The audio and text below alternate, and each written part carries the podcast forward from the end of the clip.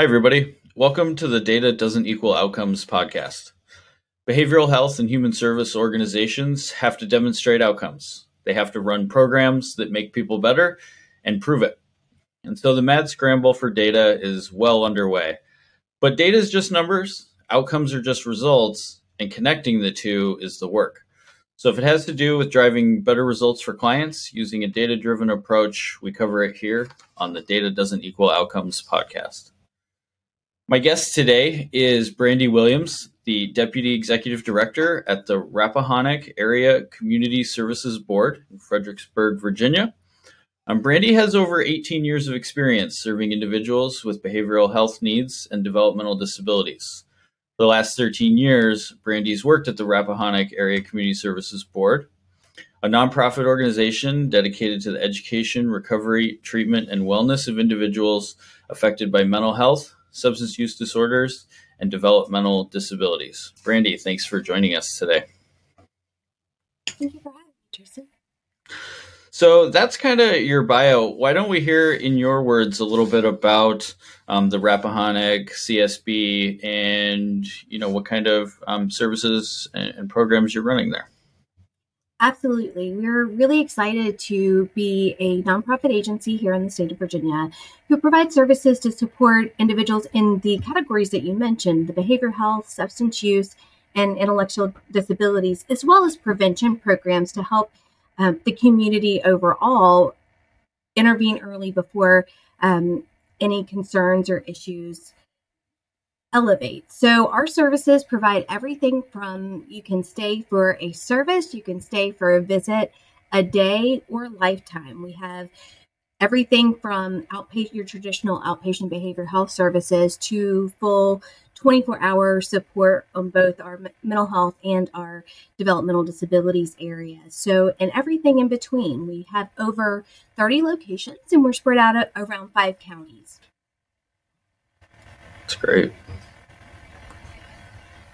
Okay, so um, in your role with the agency, you were instrumental in um, really establishing metrics. We talk a lot about um, data and measurement on this program.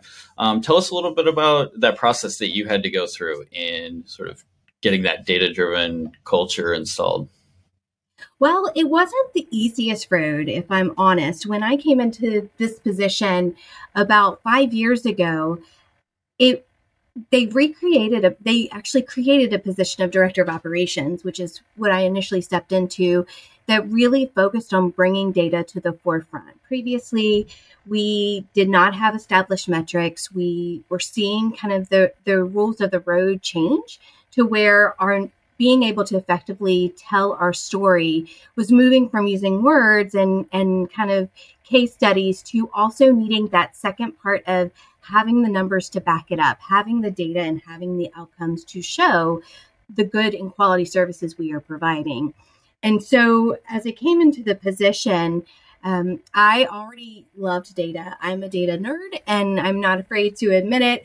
And I was gung ho. We were going to make the best metrics. We were going to have them tell our story from start to finish. And it was going to be all rainbows and unicorns and roses. And what I failed to consider is that not everybody got as excited about data as I did. And in fact, some people were were really traumatized by this idea that that we were adding numbers to the words. So our in behavioral health, it was all about the stories and and trying to kind of bring up that we're not replacing the stories. That's the meat and potatoes. However, we have to talk and prove ourselves to partners who want to see the numbers, who want us to show kind of in a quantifiable way how we're making progress, not just for one individual, but across all of our services, across all of our programs, and even, you know, how we're doing it efficiently and making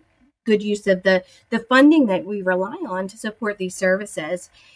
And so I think it's been a journey. It's been a journey of first having those people who do the work inform what we're measuring and what matters, they have to buy in. They have to buy into how we are assigning um, kind of this this rules of the road. They have to be involved in developing it. and you, you kind of go back and think of, of what are people's experiences with data. And I mean, there's definitely been trauma around data, you know, when when we're growing up, we are scored on this report card where it's just your final assessment and you know you get a score you get a you get a grade and that lasts forever so then you then you move into your gpa and then you move into you know that same kind of measurement approach where it's always working to some kind of final evaluation. But I think in our case, in our services, when we're using it for true quality improvement, there is no final destination. There is no final grade. We're not operating in pass fail. We're operating in let's make it better. And I think you have to do some work and there's some things outside of the numbers outside of how you set up your metrics um, that need to happen before your organization is ready to, to use those effectively.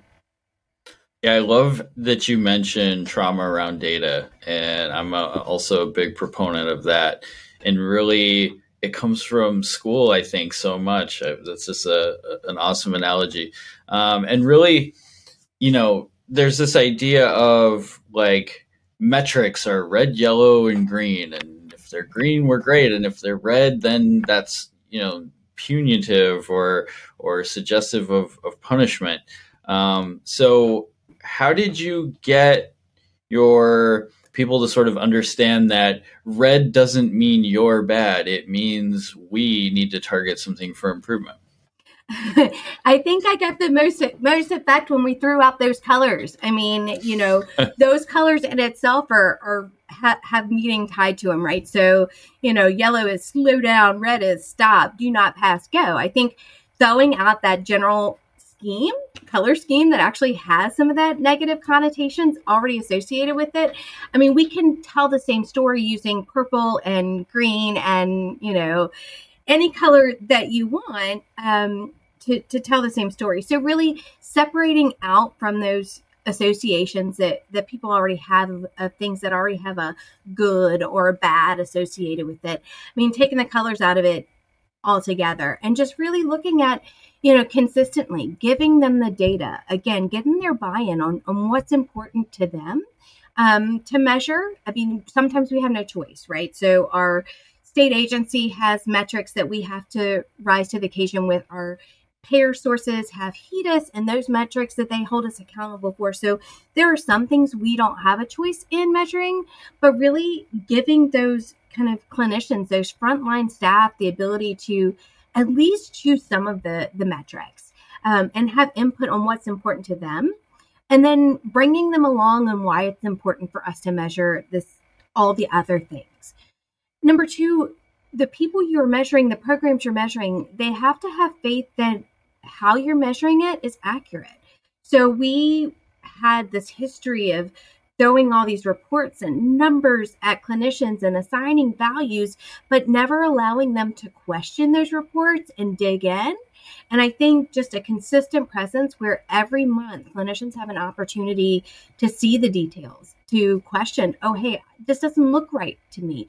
Okay, well let's let's sit down together and realize that that questioning is welcome. It's not, you know, questioning if I if I have written a report and and you think it might have an error, I want you to tell me because I want to be giving you the best information that you can make your decisions off of. And building that relationship simultaneously that yes you know there are there are no silly questions here and there's no um, pride attached to the report itself. If it has an error let's let's dig in. Let's figure out what's going on.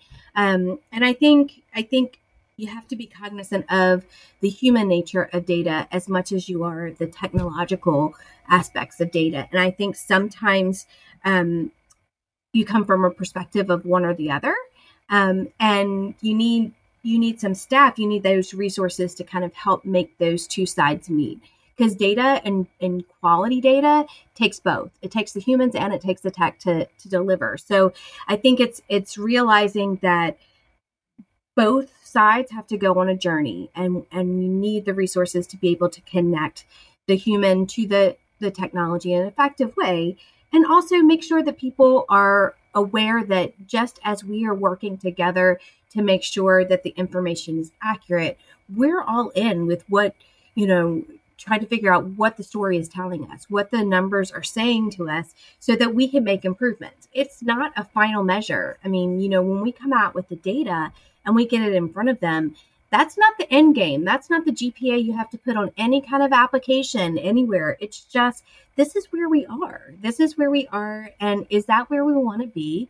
Or how can we use that to get us there if it's not? And how can we use that to celebrate if it is moving in the direction that we intended? So, really seeing it as not a final destination. The data is, is no longer a final evaluation, final destination. It's just really ongoing, circling back around and making sure that we're measuring what matters um, and making sure that people understand what matters about what we're measuring. Oh, so so much good stuff in there. Uh, as a as a dashboard builder myself, um, I, I, think I we have to take a hard look at that, and that's something I haven't thought about before. We don't have to use red to indicate subpar performance, and perhaps we shouldn't because of those um, because of those connotations. And you know what this reminds me of? Um, my father was an English teacher, and so he did a lot of grading papers, and he always marked up papers in green. And I'd never really thought about why, but he didn't want to put um, the red connotation, you know, the the comment we always hear, "Oh, my teacher bled all over my paper with red ink," and and that's all very negative. And so um, he would grade in green to say that this the comments are about improving; they're not about knocking down what's there. And I'm gonna have to think about that from a dashboard perspective. Um, coloring means a lot. Um, and we typically say color to known associations, right? Color to red being the stop sign, but maybe that's not the automatic direction we should go when we color towards. we might need to color away from associations versus towards them. Um, I like that a lot.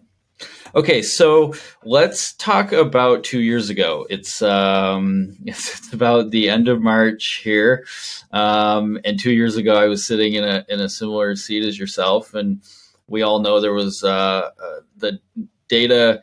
Uh, anybody working with data has a um, a stop and a, a, start on March sixteenth, um, 2020, uh, when COVID happened. So I'd love to hear a little bit about your experience as a quality improvement and somebody controlling a lot of data, um, how did your activities and your job function change um, two years ago when the lockdown started? So it kind of goes back to um, what I was saying about making sure that what we're taking time to measure is what matters.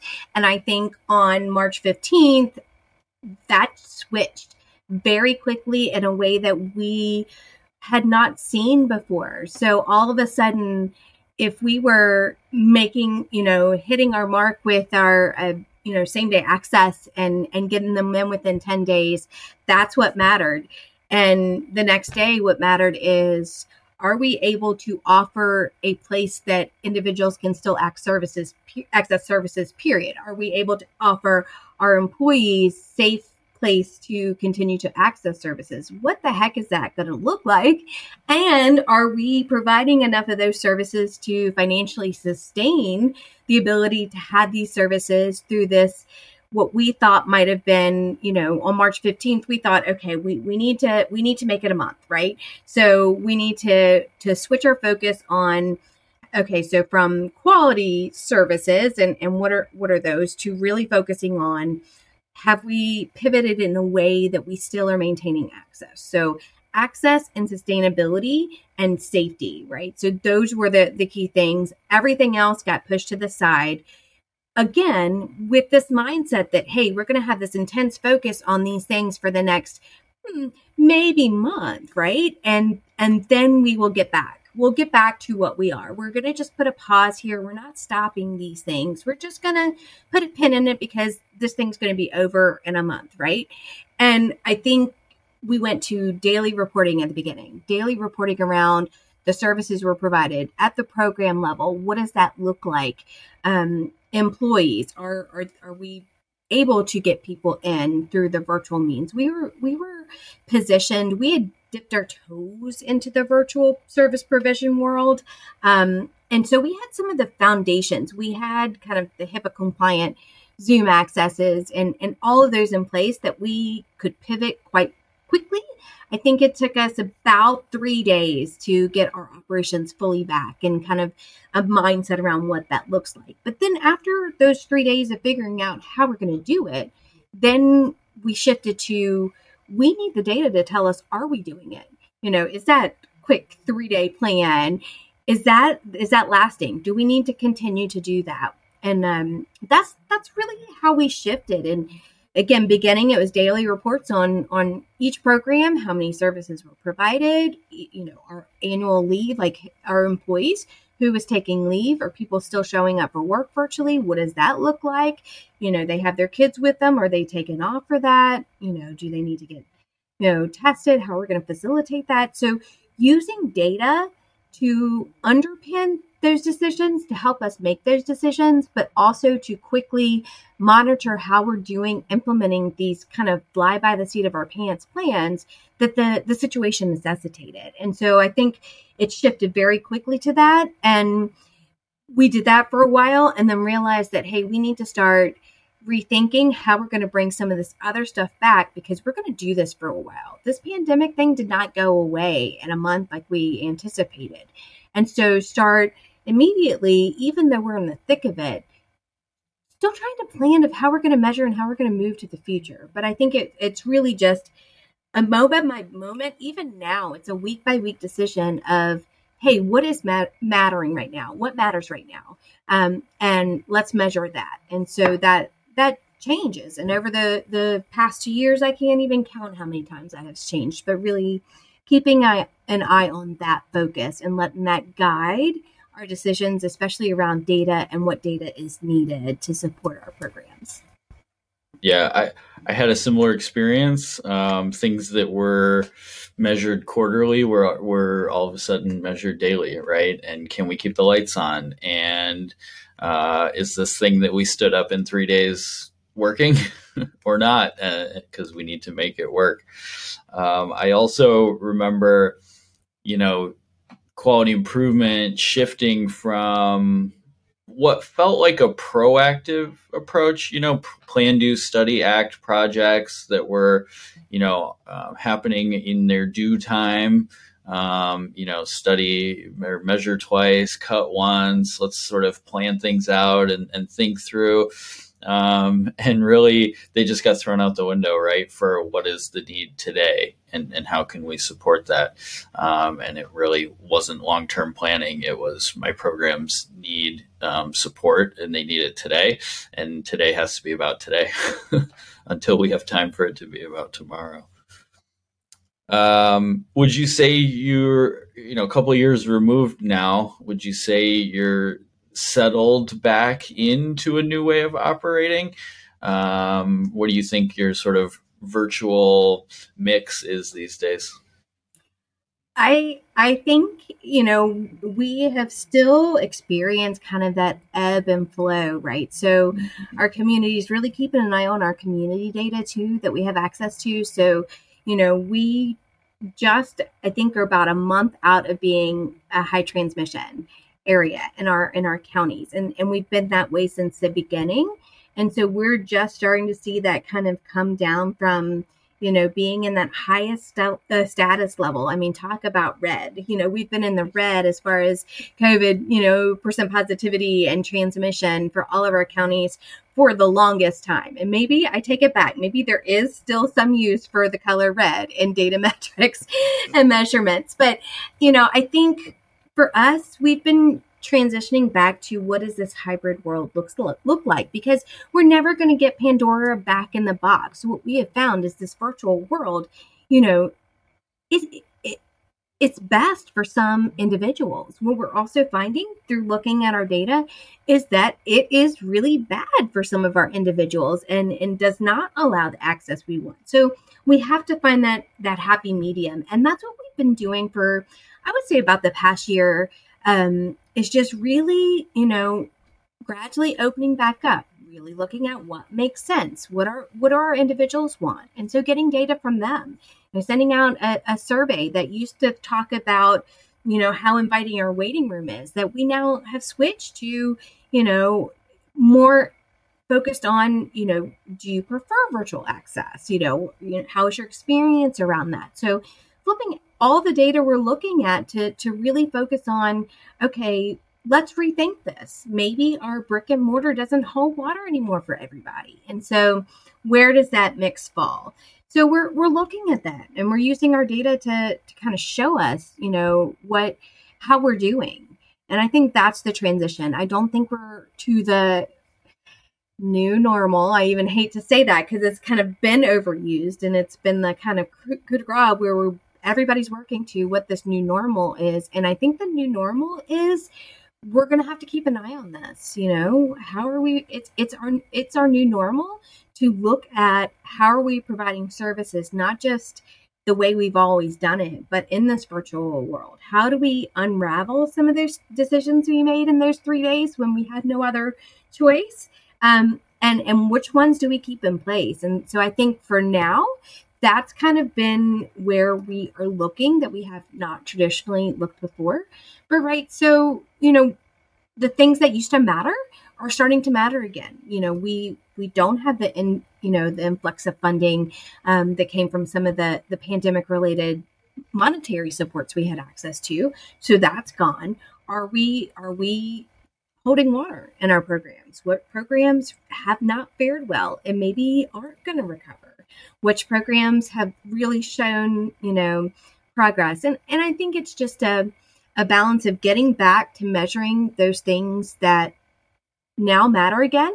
Um, we still need to provide quality services. Now that we have at least a little bit of a handle on access and keeping the lights on, um, we're going back to that. I think looking at, you know, we're accredited, um, we're CARF accredited. And so we're coming up on our survey this year. And so brushing off those um, metrics that we look at for that. So around efficiency, effectiveness, consumer satisfaction, and access, and really brushing those off for each programs. Our, um, you know, our state agency, DBHDS, they had some measures that they kind of stopped and rolled back during the the pandemic. So BMI and you know supporting individuals to access their annual health physical, and so ramping those back up. So we are kind of slowly getting back um, and slowly getting to a new place and, and using data along the way. So, you know, our data is not changing every day like it did at the beginning of the pandemic, but it's it's also changing um, and it, and it's changing constantly. So,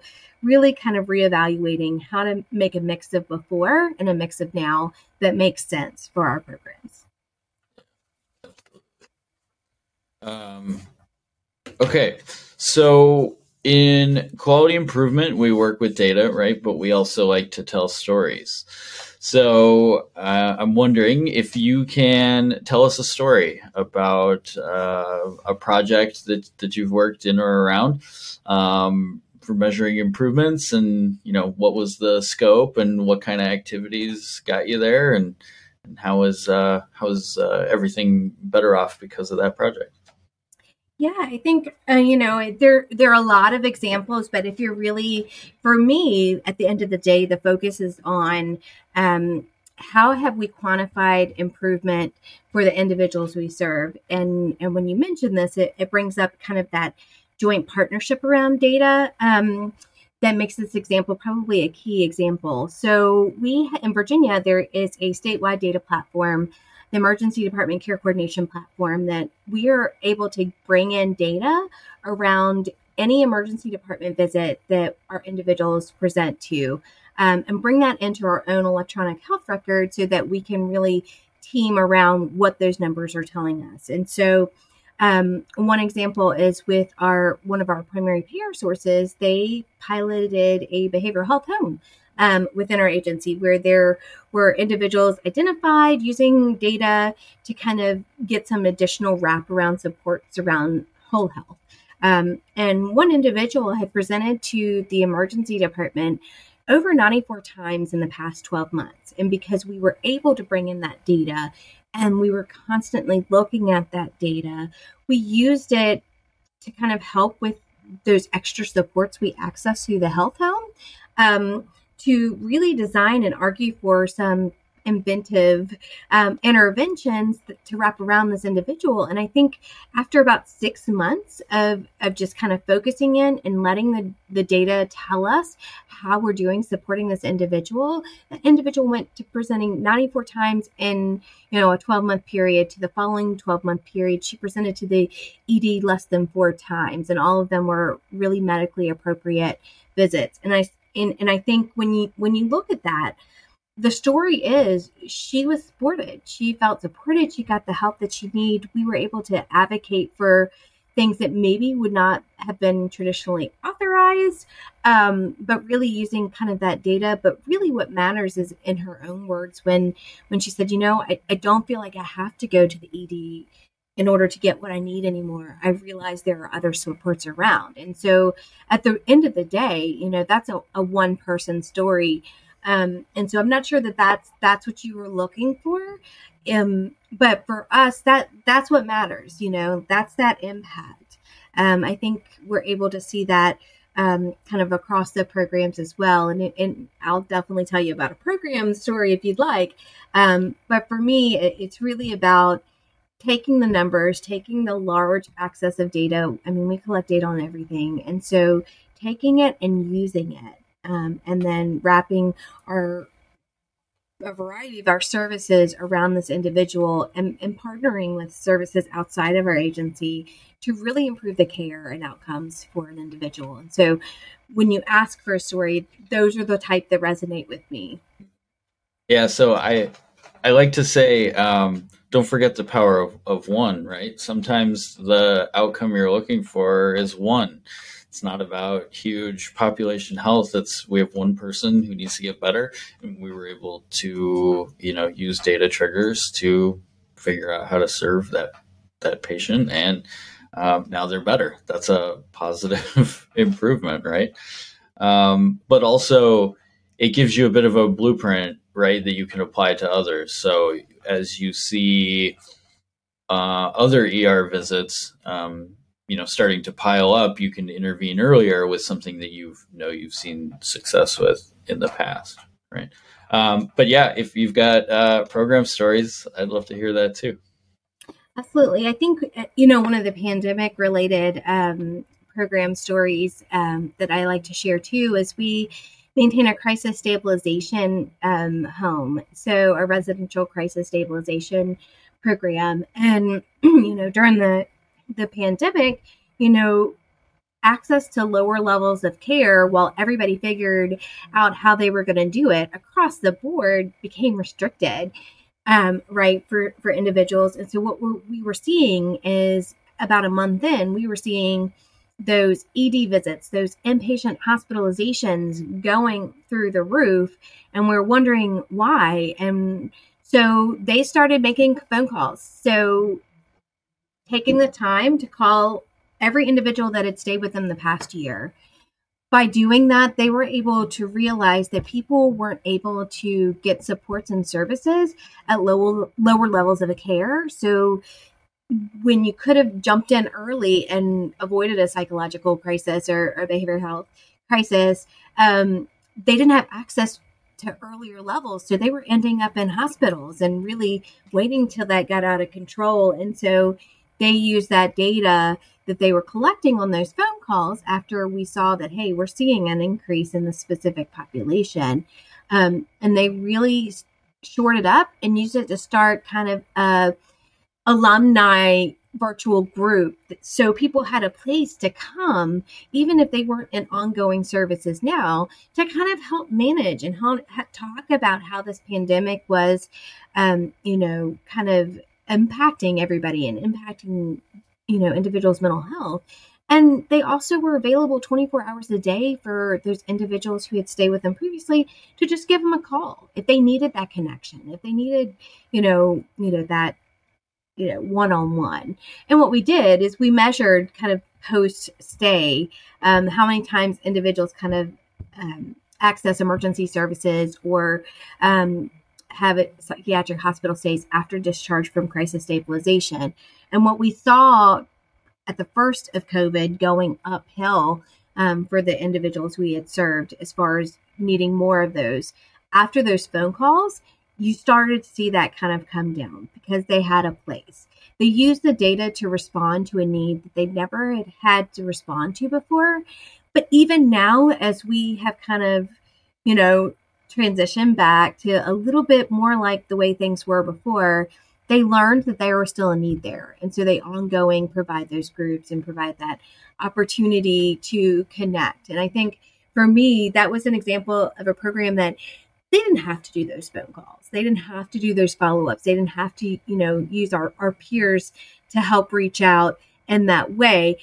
They didn't get paid to do that. But what they saw was that there was a need and the data showed the need and then they used their their minds and their willingness to kind of jump in and be all in to find a way to meet that need and so that that's exciting for me uh, that's really awesome even if uh even if covid was the catalyst that showed you the need that creative problem solving showed you a beneficial path forward you know even in a post covid world should that ever become such a thing um, that's really great. Thank you for those stories.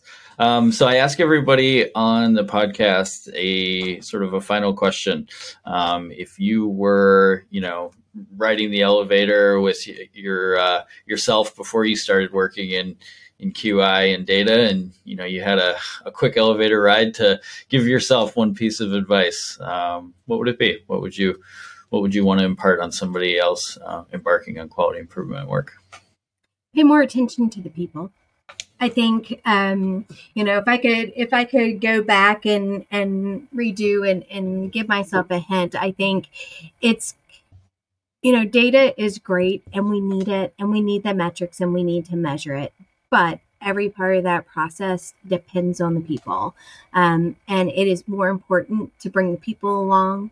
Um, than it is to hit the ground running with with a data driven culture. It's not built overnight and no one anticipates it's being built overnight and you just have to pay attention to the people pay attention to how they feel about data i think you know it was an aha moment just a few months ago you know when we first met and um, reading the work that you've done around trauma and data it was an aha moment that you know hey look i wish i knew that when i started because that really does impact how successful you are in implementing any quality improvement program is you have to you have to focus on the people first. And um, i think coming from a data background coming from you know very tech enabled background um, i think i lost sight of that and didn't realize how important it was to pay attention to the people so if i could only tell my younger self one thing um, that that would be it uh, that's excellent, and um,